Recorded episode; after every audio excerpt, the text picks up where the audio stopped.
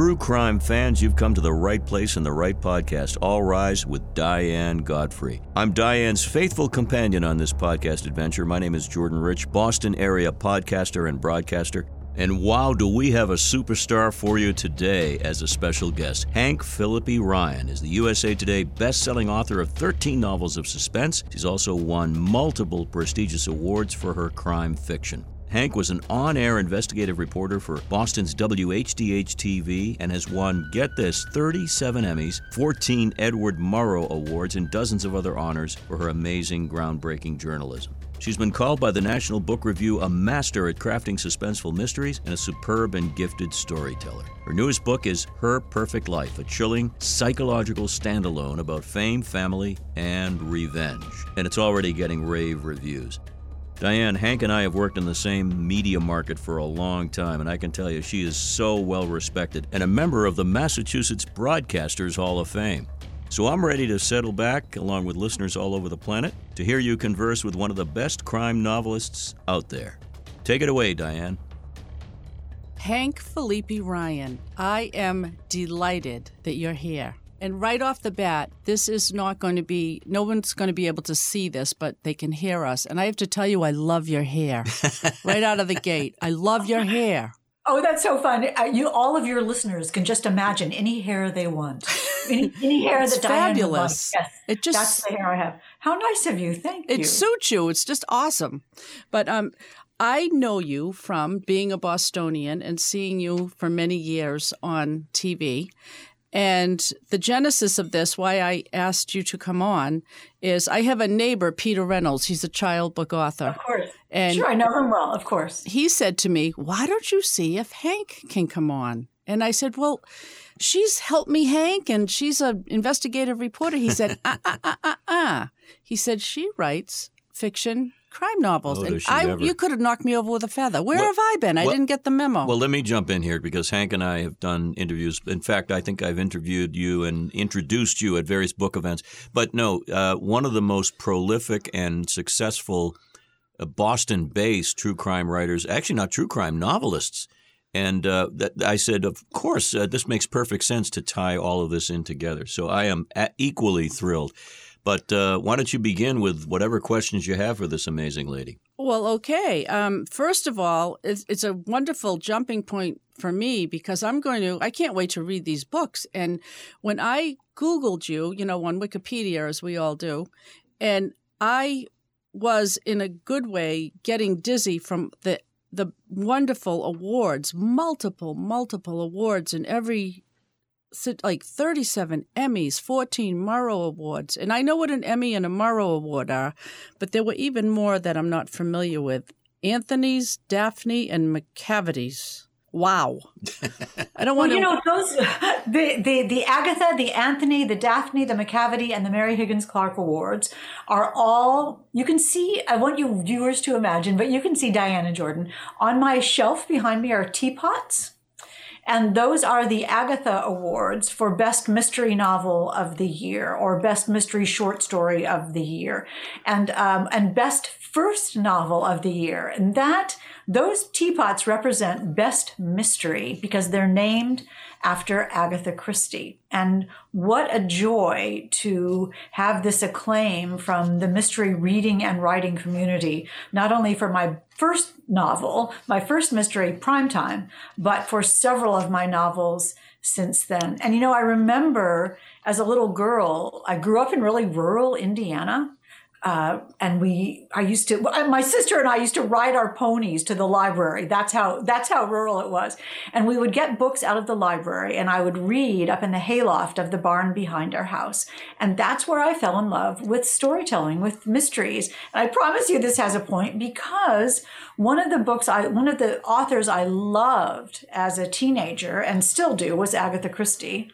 Um, I fell in love with mystery writing, reading Murder on the Orient Express. I think I was about 12 when I read it. And I remember thinking, what a good story. How did she do that? How did she pull off that surprise ending? And I have adored Agatha Christie ever since. And then to grow up and win these awards named for her, my idol as an author, is just a wonderful full circle story.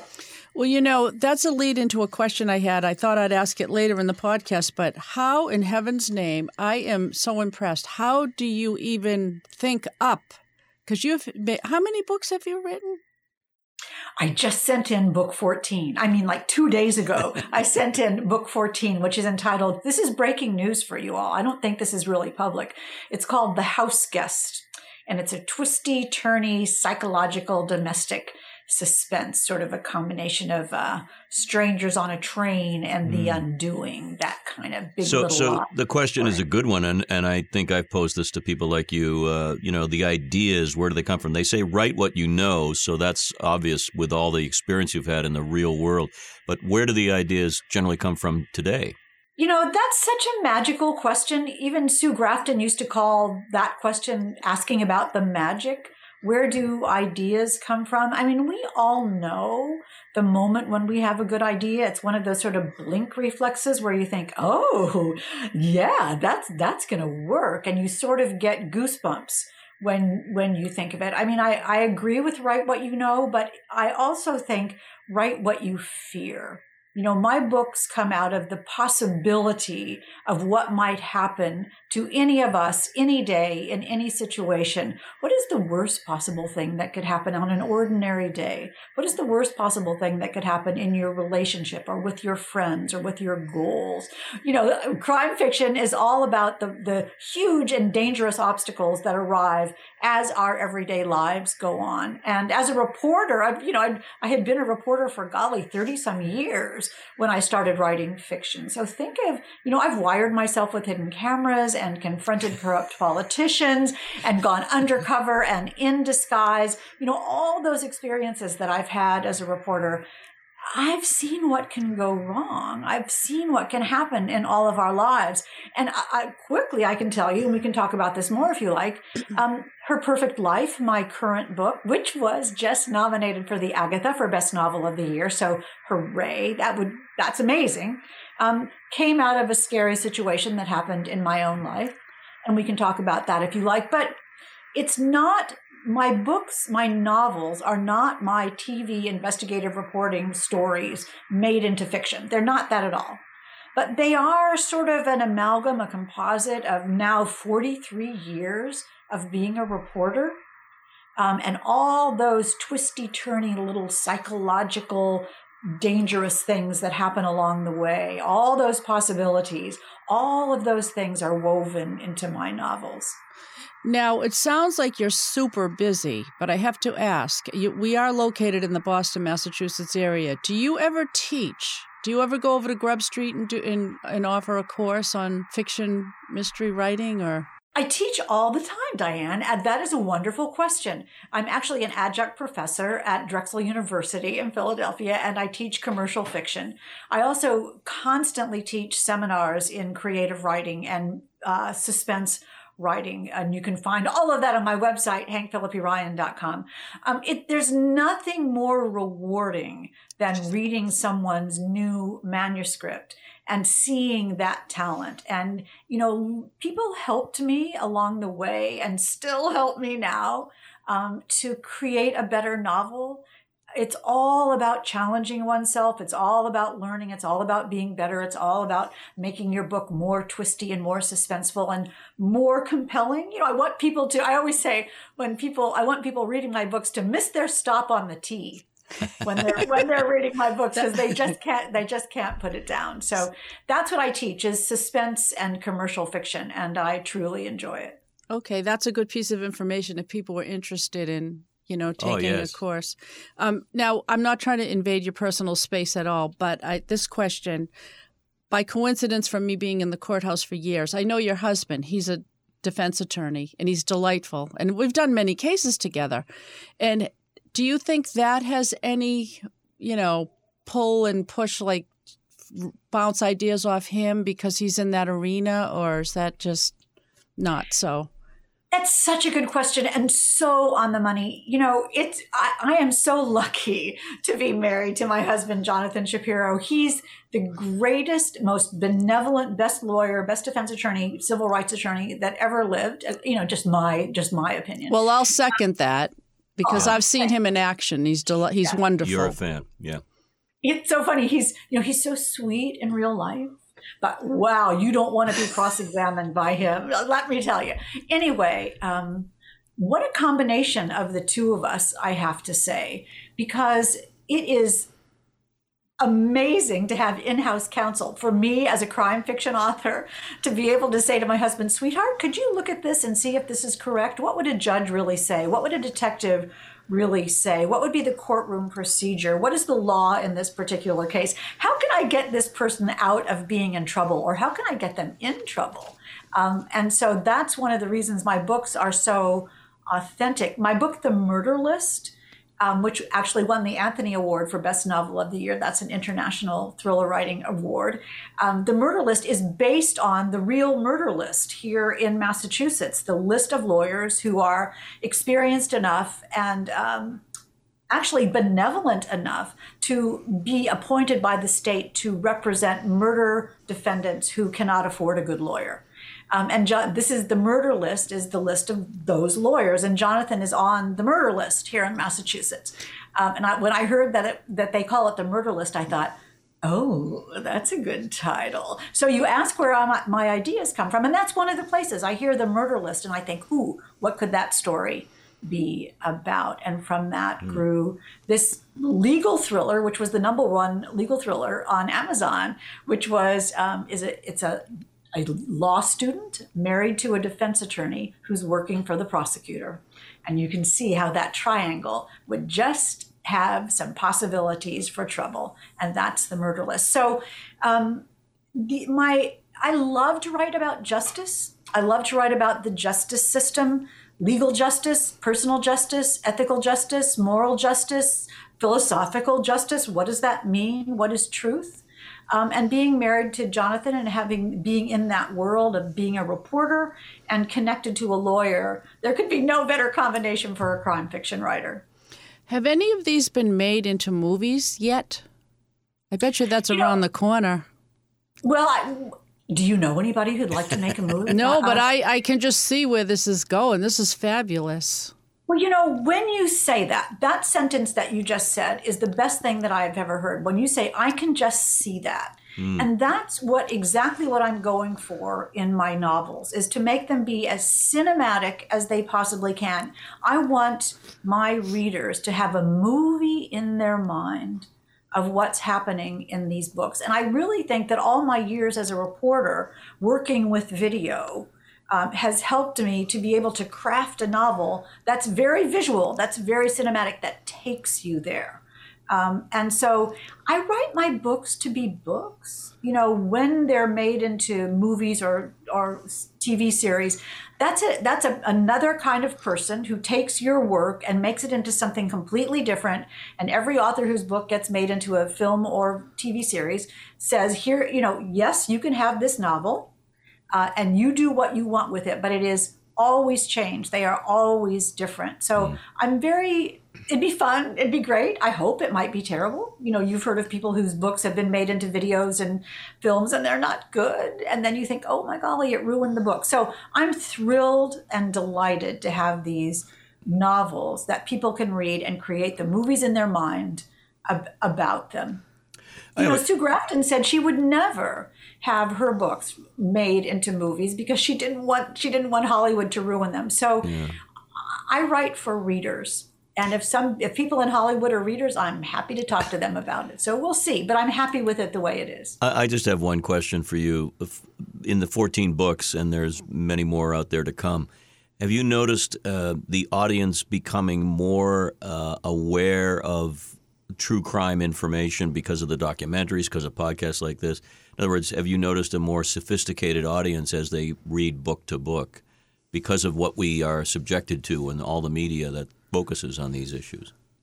I think readers who I think thriller readers, mystery readers, suspense readers are are basically very very wise and savvy to begin with. The idea the reason that a person would love to read a police procedural a detective novel is to find out is because they love to be immersed in how those crimes are solved And one of the things I love about true crime podcasts, and I am and, and I embrace them, is uh, delving into those sources and methods and ideas and the thought processes and the philo- philosophical discussions um, and the possibilities and the clues that the that the that the investigators have. So I think crime fiction readers love that? And I, as, a, as an investigative reporter, think about how many true crime cases I've covered. Think about how much I've been immersed not only in the cases but in the solutions to the cases how, how, how much i've worked on them. I mean i've had people confess to murder to me.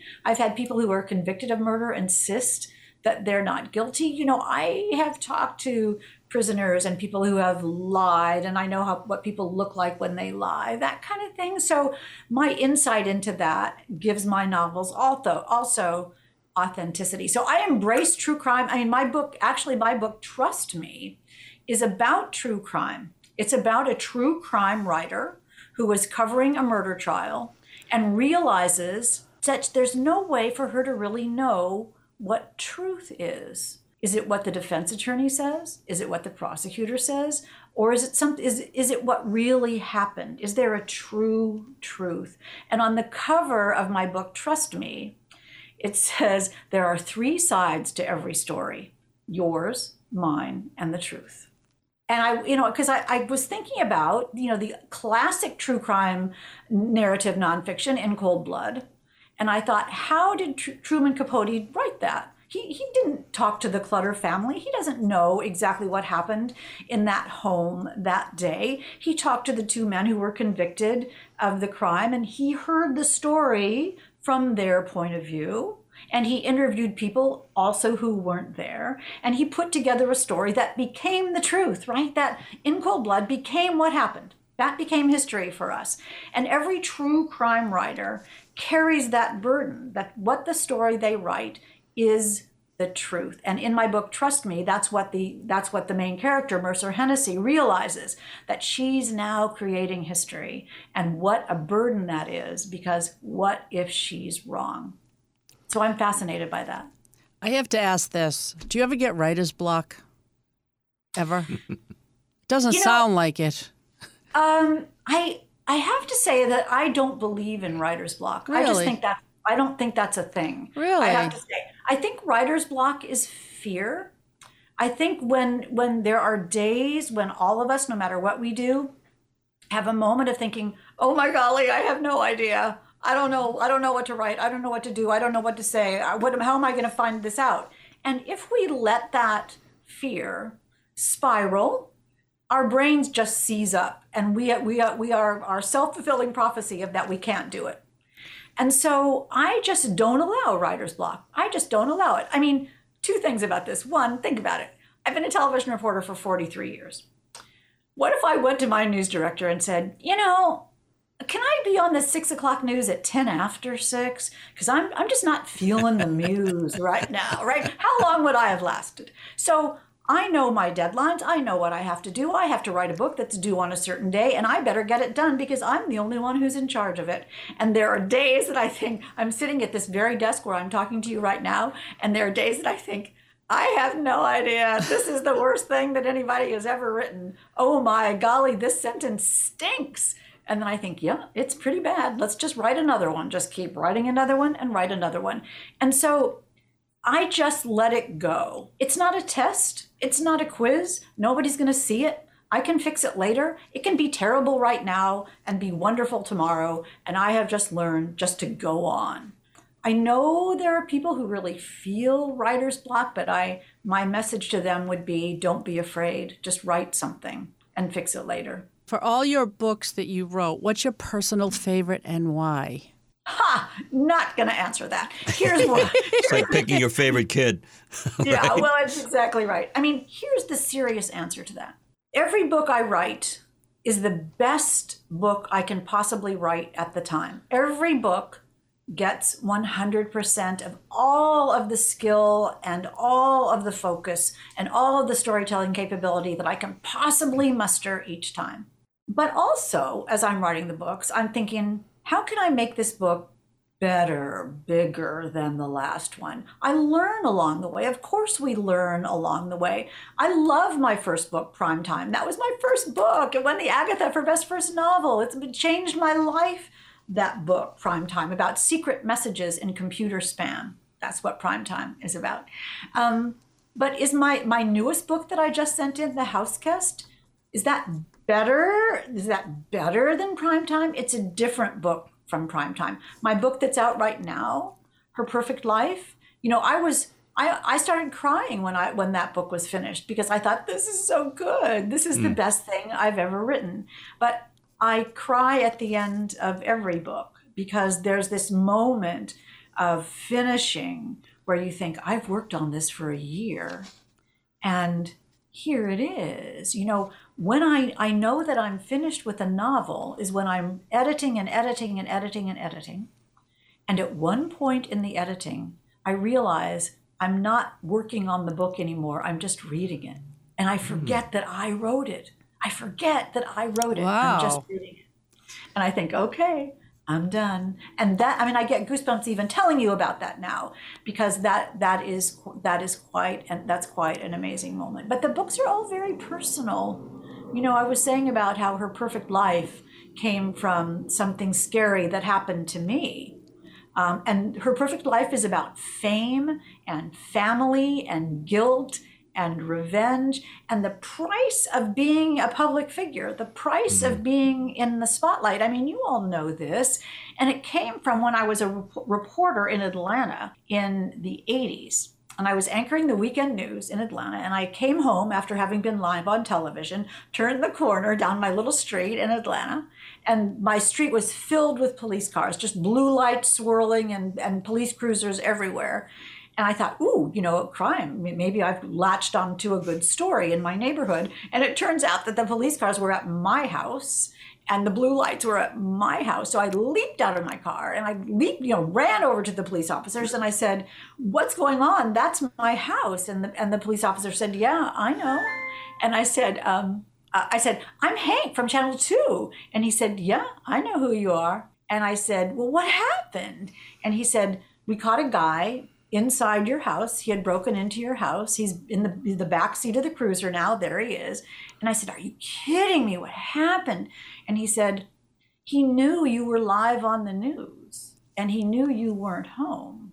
And as long as the newscast was on, he knew where you were and that you wouldn't interrupt him breaking into your house."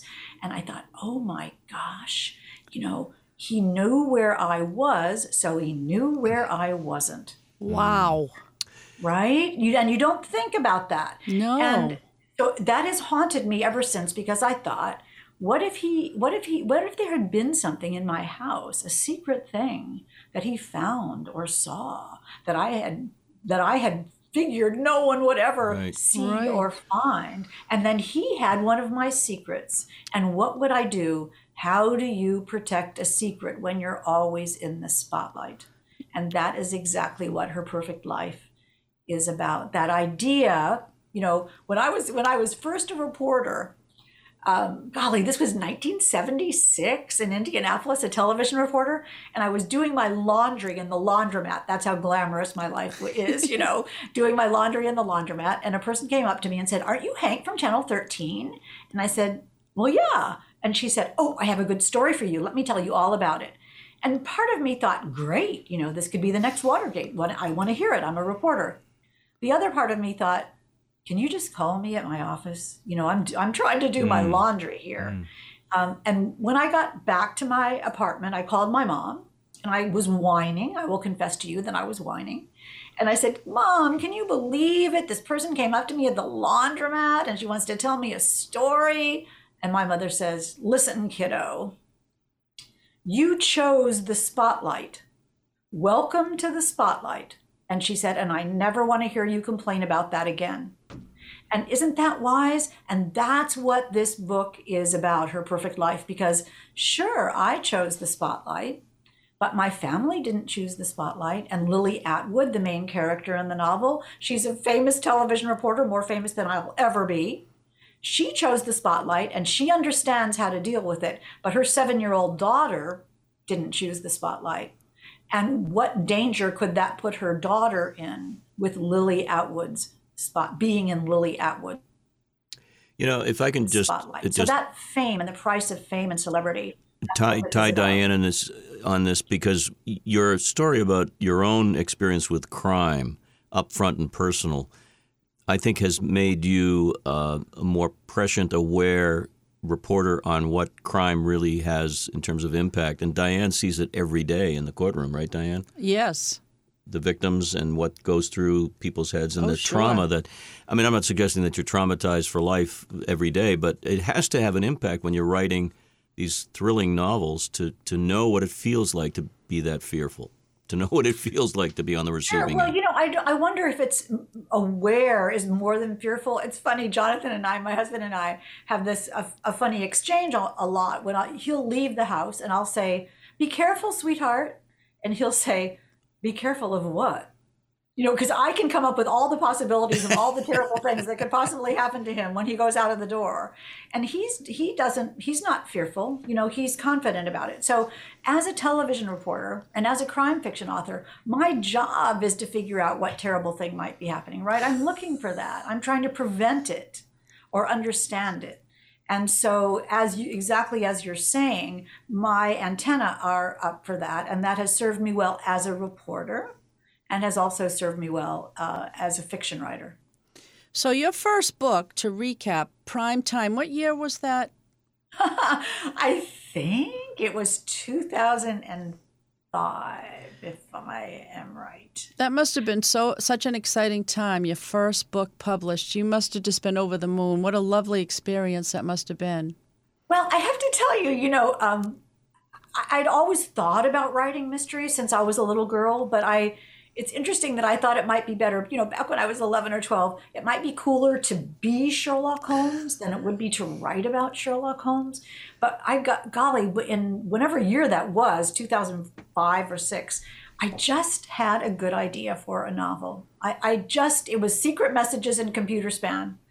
And I thought, this is a good idea for a murder mystery. Could you do that? Leave secret messages in computer spam that those those emails that you absolutely um, ignore. What if there was something? What was there? If there was a message? If you knew what to look for, if you knew what the code was, if you knew what it meant, wouldn't that be a great way to exchange secret information? And I came home that night and I said to my husband, um, "Sweetheart, I've got a great idea for a mystery. I'm going to write a novel." And Jonathan says.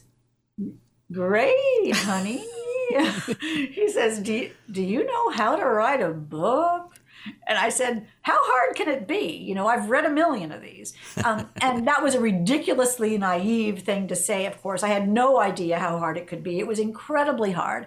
But I was so passionate and so obsessed. And I worked every night and every weekend. I didn't take a vacation for a year. All I did was write to create this book that turned out to be Primetime, that my very first novel. So yeah, it was. I, I think about that now. Even when I see the cover of the book, I think, oh, that's so nice. And how life changing it was, and how I am the poster child for following your dreams at midlife. I wrote, I wrote that book when I was 55. You know, at a time when you might think, oh, she's had a great life. She has all these Emmys. It's all good. She's had a wonderful career. Why does she need to do something else? And for any of your listeners who are thinking, oh, it's too late for me to do the thing, you know, I am proof that it is never too late to do the thing. I was just going to add your output. Let's see, 14 books in less than 20 years. That's a lot of writing and a lot of deadline work. Uh, but you probably, I'm guessing, work better. Some of us work better when there is a deadline. Am I right?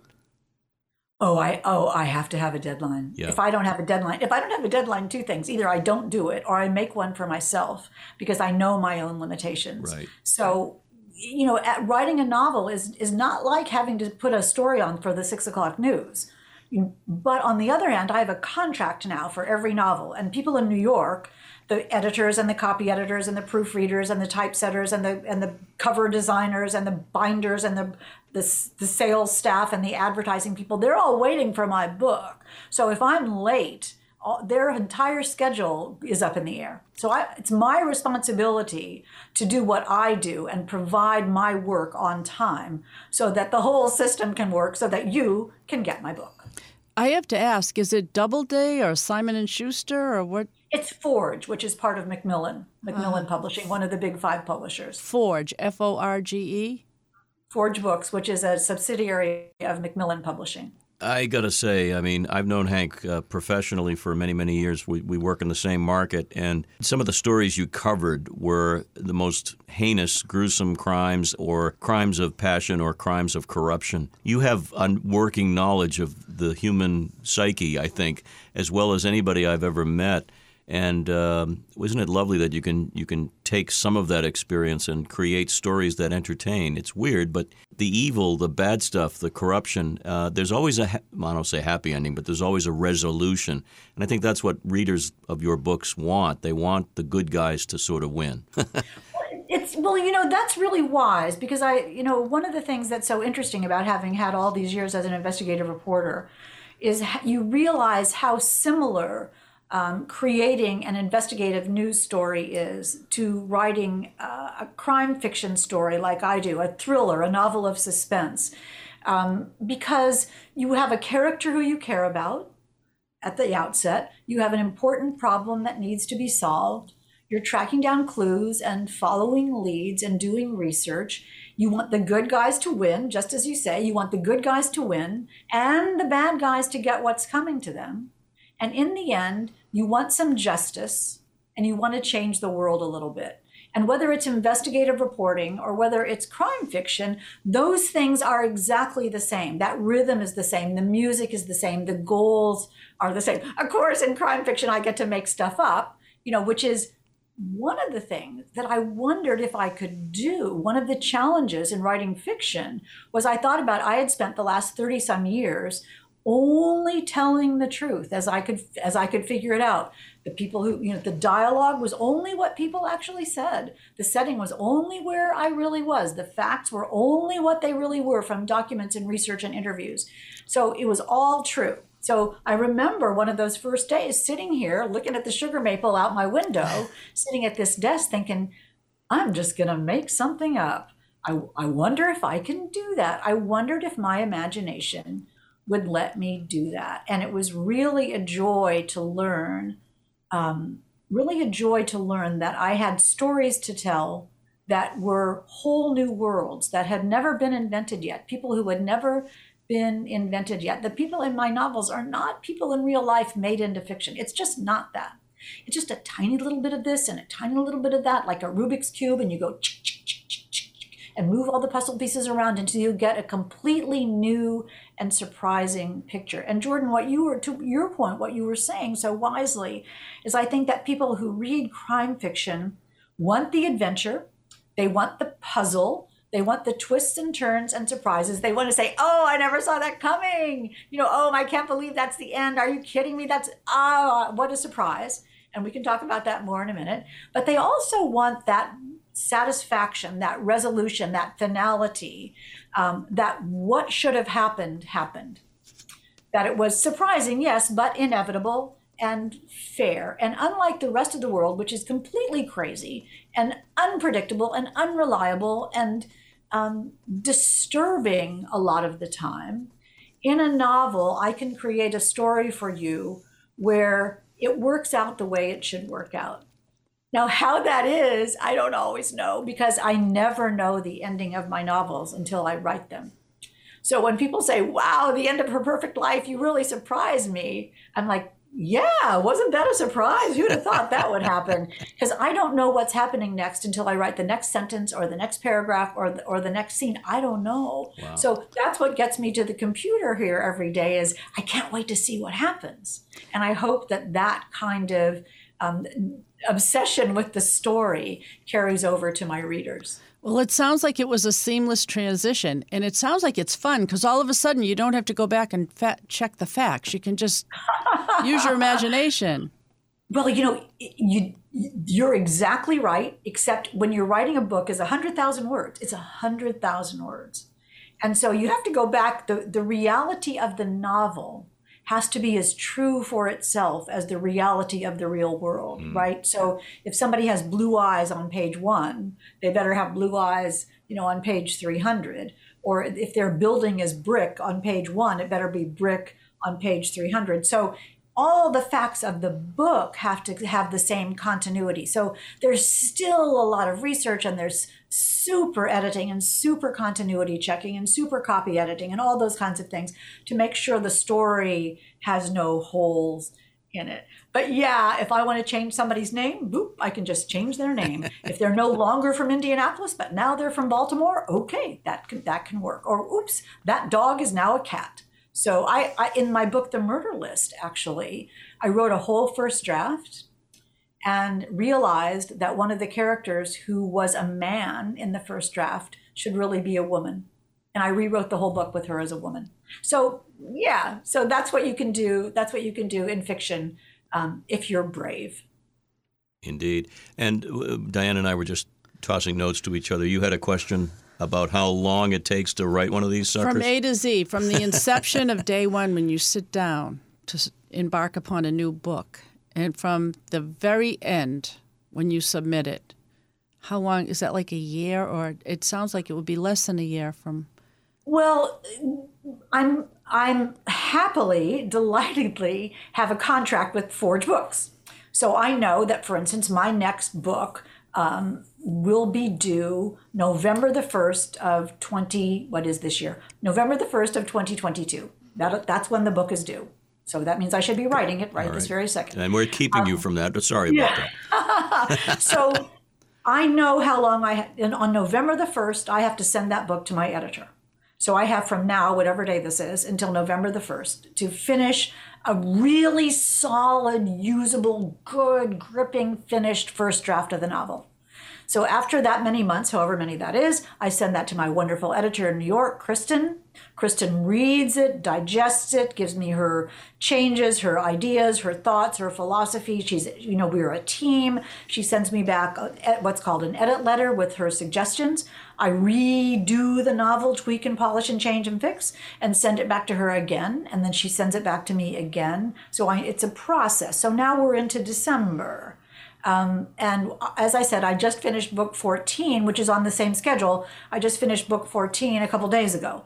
Mm. So it takes a solid, you know, 12, you know, hmm, 14 months. This is right. me doing math. Right. 14 months or so to get the final, final polished version of the book. I'd and like, then that won't be out until January of 2023. Right. I'd like to uh, uh, commemorate this with a brand new award. I'm going to make it up. It's called the Golden Sharpie Award. And what that means is I've I've been to book signings with you, and uh, you're so happy to meet the fans and so happy to sign books. And I think that's what I love about uh, successful authors who have that connection with their audiences. You know, even face to face, you love to have questions and answers, and wherever those book openings and premieres are. She's she's very personable Diane, and that's why people love to read her, I think, as well.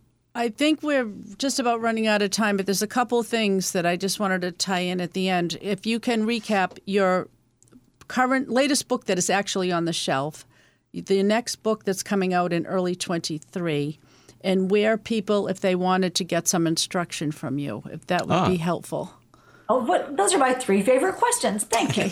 uh, my current book, which is just out, is in hardcover now and just out like two days ago in that beautiful trade paperback. So if people are traveling again, easy to carry, called Her Perfect Life, which is about sisters, betrayal, guilt, fame, and revenge, just what we were talking about, and celebrity. That's called Her Perfect Life. Um, my new book uh, which comes out in January of 2023, is called The House Guest. Please look for that. Um, it is sort of um, when there's a contentious divorce, one spouse gets all the friends. And what does the other one get? If they're smart, they get the benefits. So you can't always get what you want, but sometimes you get what you deserve. that is that is the house guest. I think that's a Rolling Stone song, isn't it? you get what you need. Yeah. Mick yeah, Jagger.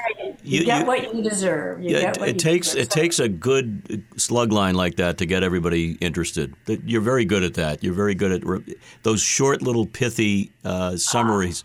Excellent. I love it. I love it. And you can find my you can find my teaching schedule and all of my events, all my personal and, and online events, of which there are many, many, many Zoom events, uh, on my website, hankphillippiryan.com. Two L's, two P's in Phillippi. Just remember that, Diane. Exactly. Exactly. Okay. And the, the other the other line for the house guest that I'm working on is um, money changes everything. That's what friends are for. Ah, So see? we'll see. She's brilliant. and I love that you're called Hank. I think that's so cool. It's just like awesome. Like, You like that? yeah, I do. I do too. It's just such a great name, Hank Phillippi Ryan.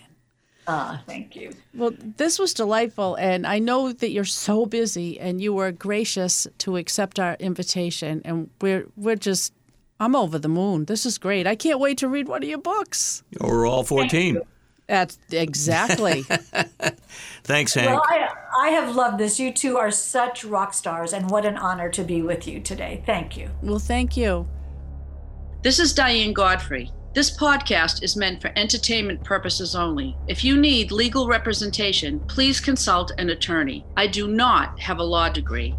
Over the years, many people have contacted me seeking legal advice. I am not qualified to dispense any legal advice. Before we close the courtroom door on this podcast, we remind you that All Rise with Diane Godfrey is available on all podcast platforms. We invite you to subscribe, download, rate, and review this podcast. You've been listening to All Rise with Diane Godfrey. True stories from inside the courthouse from the lady who wrote everything down.